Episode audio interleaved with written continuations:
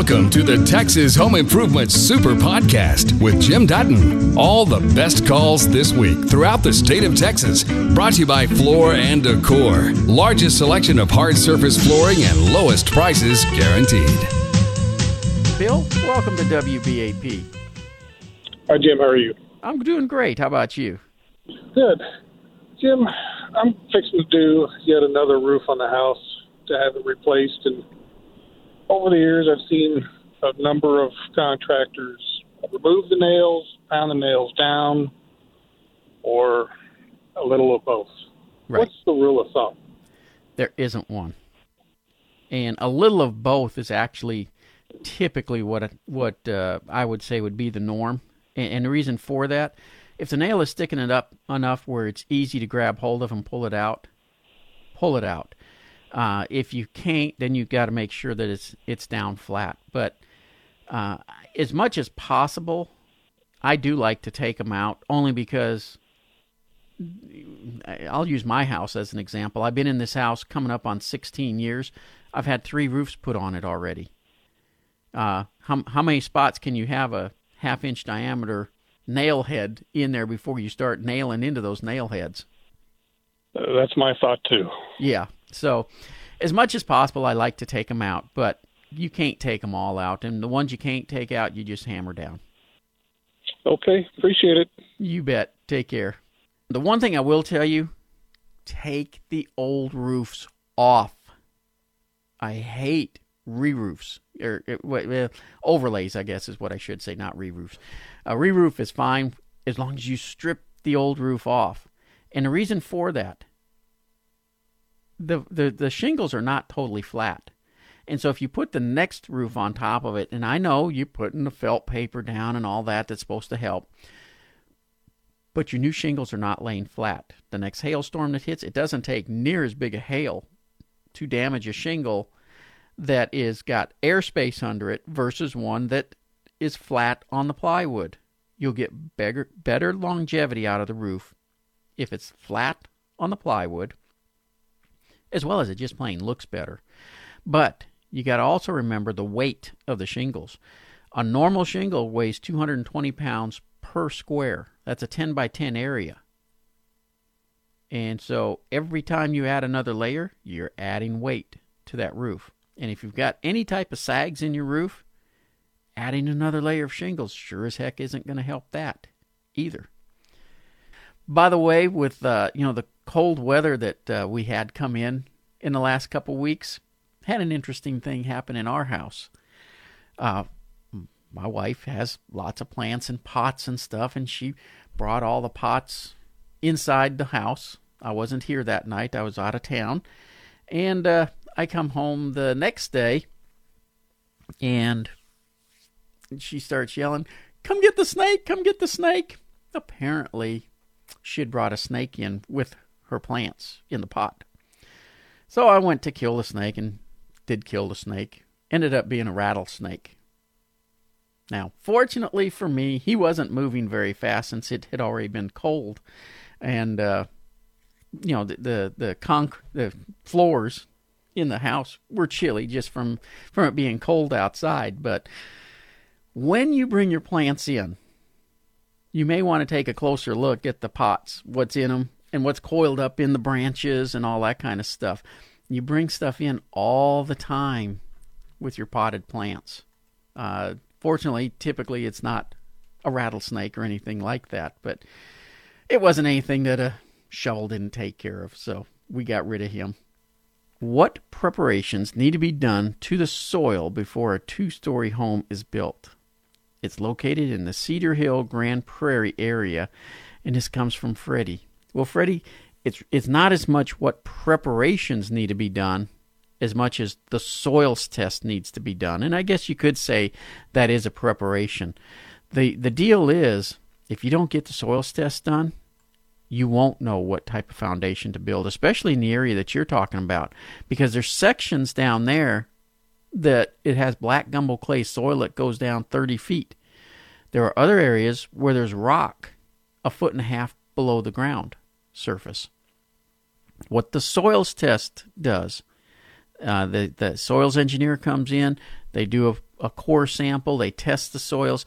They will then do a report that tells you exactly what type of foundation to build to avoid foundation repair problems.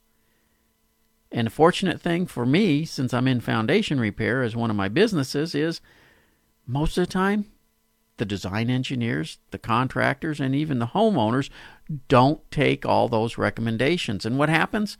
The foundation tends to move. So, truly, if you want to avoid having foundation failure in the future, you get that soils report done before you build and you have it done on your lot. In tract home neighborhoods, they do one for every so many acres. And the soils can change from lot to lot. Believe it or not, I have done homes where on one side of the home we're having to go literally on one project 80 feet, and on the other side of the home we could only go 20 because of the soil change. We just hit that line where it changed. You need to have a soils report done for your particular property when you're building a new home and follow it to the letter. That is your best chance of avoiding foundation repair problems. I'm having a new home built and they have installed booster fan in dryer ductwork. Is this a good idea? As inspector, I have come out and said it is a lint trap and fan will have to be cleaned at intervals to prevent fire hazard. Ductwork appears to be 20 to 25 feet over garage to outside of home from utility room. Thanks. Well, you're 100% correct. It is a lint trap, and so it will have to be cleaned out periodically. What a lot of people don't realize, the ductwork itself is a lint trap and is supposed to be cleaned out periodically. The the lint in the dryer vent causes more home fires than you can shake a stick at. That's one of the, the top starters of fires. And it's simply because we don't clean our lint traps. Uh, one of the things that helps is, yes, absolutely clean the filter in the dryer every single time you use it. But that still doesn't capture it all. You periodically do have to clean out the uh, the ductwork as well. And uh, you know, a lot of times people say, "Well, how often is that?" Well, it all depends on how often you use your dryer. You know, if you got a house with uh, five kids in it, you need to clean it out more often than if it's just a husband and wife in the house. So there's not a set time. It just depends on how often you use it and how fast the lint is building up. Now, what typically the booster fan is used for, you know, you're going to have to go up eight feet into the attic and then over 20, 25 feet is what you're saying. Well, the further the run, the harder it is for the dryer to move all the air in order to dry the clothes. And that is what it's doing. It's literally taking the moisture out of the clothes and it moves it through the duct outside. And so, what the booster fan does is just makes it work better for moving the air further. I recommend them periodically because in some cases you just plain have to have them. I'm a little surprised at the you know 20 25 feet that they're wanting to put one in, but I'm suspecting that there's more to it than than just that short of run. Uh, usually that short of run doesn't really require a booster fan. Uh, you get up in the 40 foot run, yeah, you're getting into booster fan territory now. Jim, my wife and I enjoy your show and have learned a great deal over the years. Thanks. Between me and my neighbor's privacy fence, leaves tend to congregate and appear to have caused some molding or at least some dark spots up to about two foot above ground. I need to reseal the cedar fence with Ready Seal and want to clean it a solution of quarter cup Clorox per gallon of water spray was suggested to get rid of the dirt and dark spotting. First, does this sound like a good way to clean the fence to you? And second, think we would have any issues with the Clorox solution on our St. Augustine grass and shrubs that might catch a little of the spray? Thanks, Jan and Jack. Well, first of all, no, I don't think you'll have any problem with the Clorox getting onto the grass or anything, uh, especially if you dilute it well. After it gets on there, just rinse. You know, the more water you put, the more diluted it gets, the less damage it could do anyway. So I'm not too worried about that part. If you'll go to Ready Seal's website, readyseal.com, they have a great video there that shows you how to clean the wood properly to get it ready for stain and sealer. And I would suggest you start with that. Then you can apply the Ready Seal stain and sealer.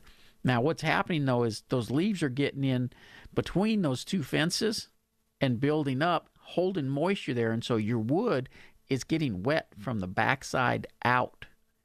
And don't be surprised if that doesn't start that wood to, to rotting over time.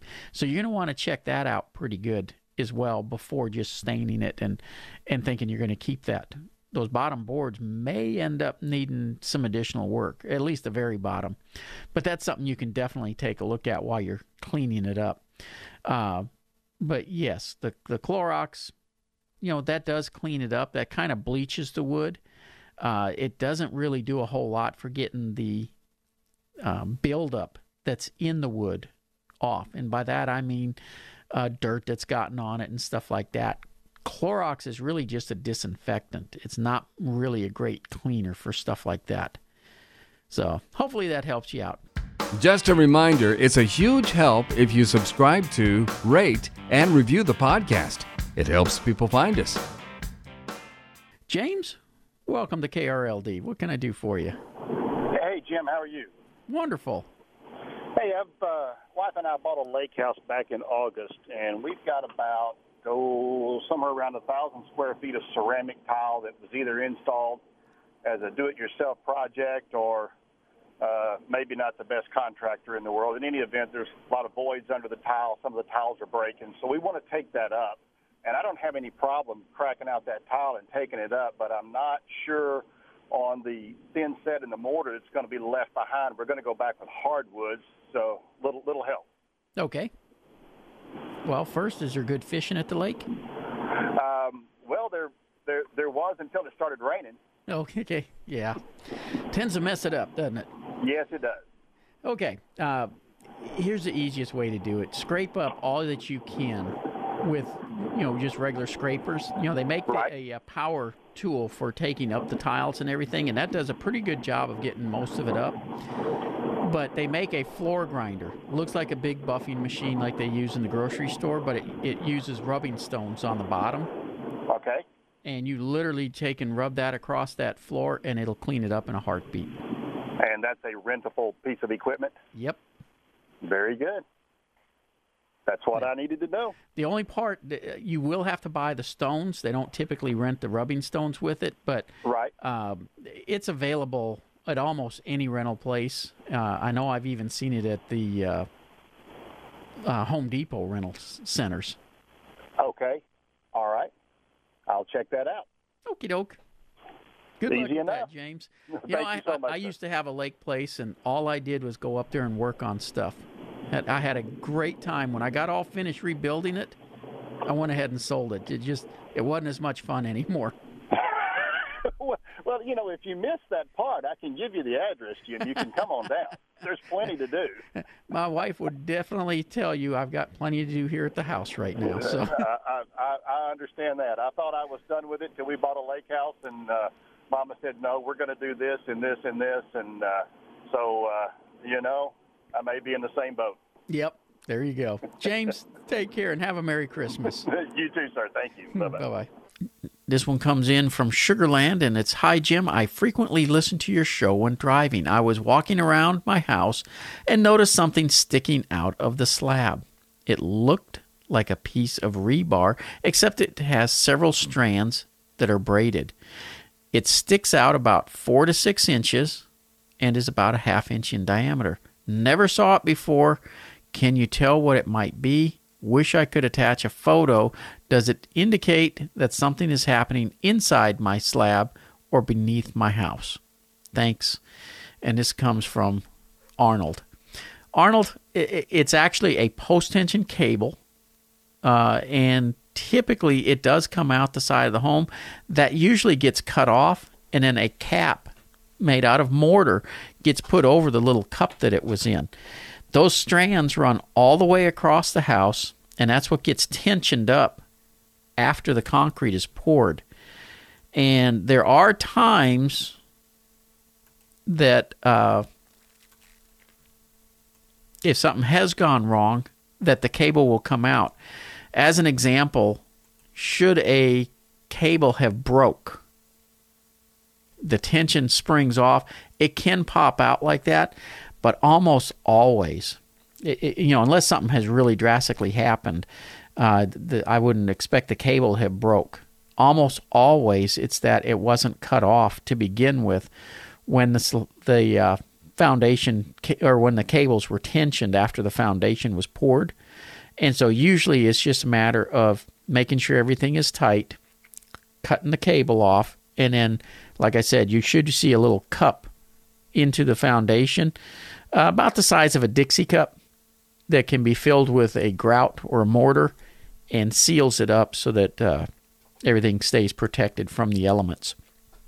The problem with leaving it exposed like that, it's been rusting. It continues to rust, and at some point, the rust gives way and the cable can break and come out. And so you, you want to avoid that. Now, the way those cables work, you know, they stretch from one side of the house to the other. After this concrete is poured, they come back typically a week later, come back typically a week later, hook those up to a hydraulic ram and stretch and tighten those cables. They put clamps on the end, uh, what they call keys on the end to lock it into place. And so it stays under tension. That's what holds the concrete to- together when it gets cracks because all concrete's going to crack eventually.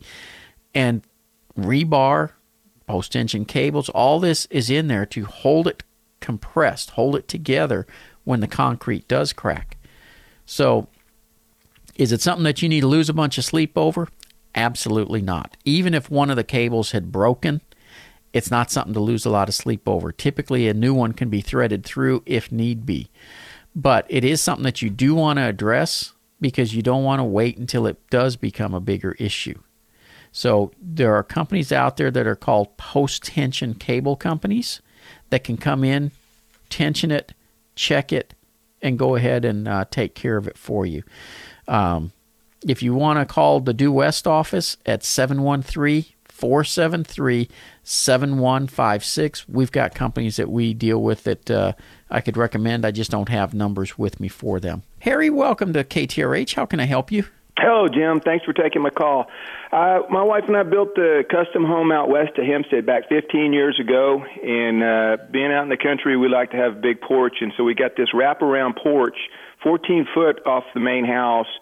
And, uh, well, we wanted pea gravel on it. And so we're the people that poured the slab, they poured the slab, but they leave, they leave a bit of a recess. And they, they, they, we had, uh, we had a, uh, a brick perimeter put around the outer part of it, and then they uh-huh. later came back and then filled it in with this pea gravel.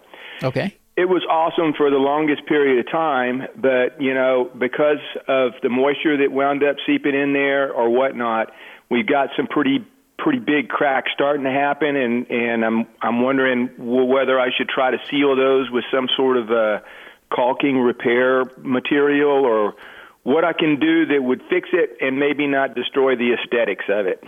When you when you say pea gravel, is this the exposed pebble stone exactly. product that, yes, that you know like it's an inch thick? Uh, actually, it's it's probably closer to the thickness of a of a brick because we lay these bricks down horizontally around the perimeter, Uh-huh. and then there, it, which basically created this this this kind of a hollowed out area Right. to fill in with with uh, with with concrete that was mixed with the pea gravel. and Okay, it was, so it is a concrete then that's mixed with pea gravel. Correct. Okay. correct. Okay. If that's the case, probably what's happening is just the surface area, you know, where you've got this exposed aggregate is is what's cracking up because typically if you're going to do a cap like that, you have to do a minimum of 2 inches. Anything less, it's going to crack. Yeah. And and that's that's basically what's happened to you.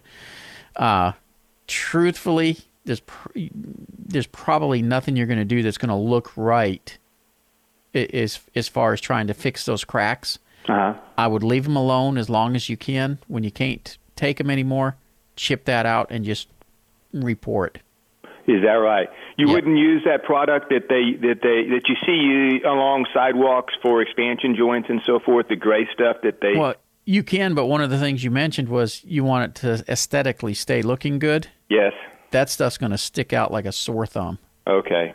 All right. So we're better off leaving it and then we'll just fix it down the road. Yep, because it's it's it's only a veneer that was put on there. Uh-huh. It's really not doing anything structural. Right. Okay. Well, that's what I wanted to know. I didn't. I. I. I I'm. If it's going to get worse, it'll just get worse, regardless of what I do. I suppose. Yeah. Now, uh, and I will throw this out to you.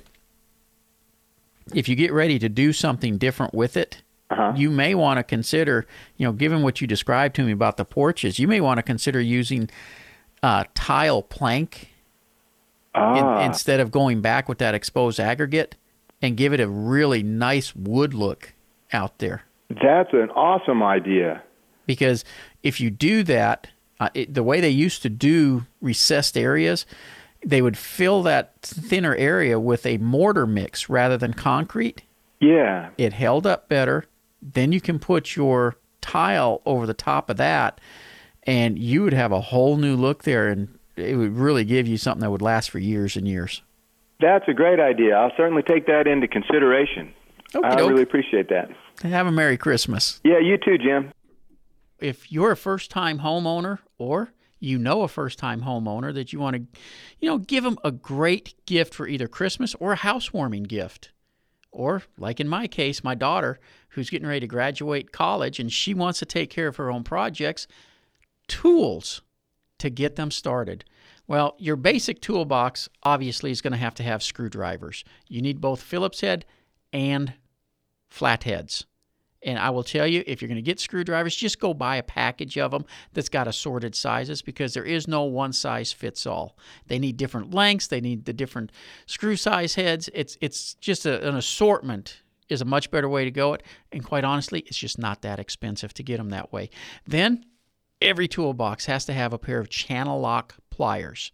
That's the adjustable plier that's got the grip sit er, for the bolts sitting out to the side of it. Now they're not really designed for grabbing bolts. They're just great for grabbing and holding on to things. You need an adjustable crescent wrench. And again, get the package that has multiple sizes.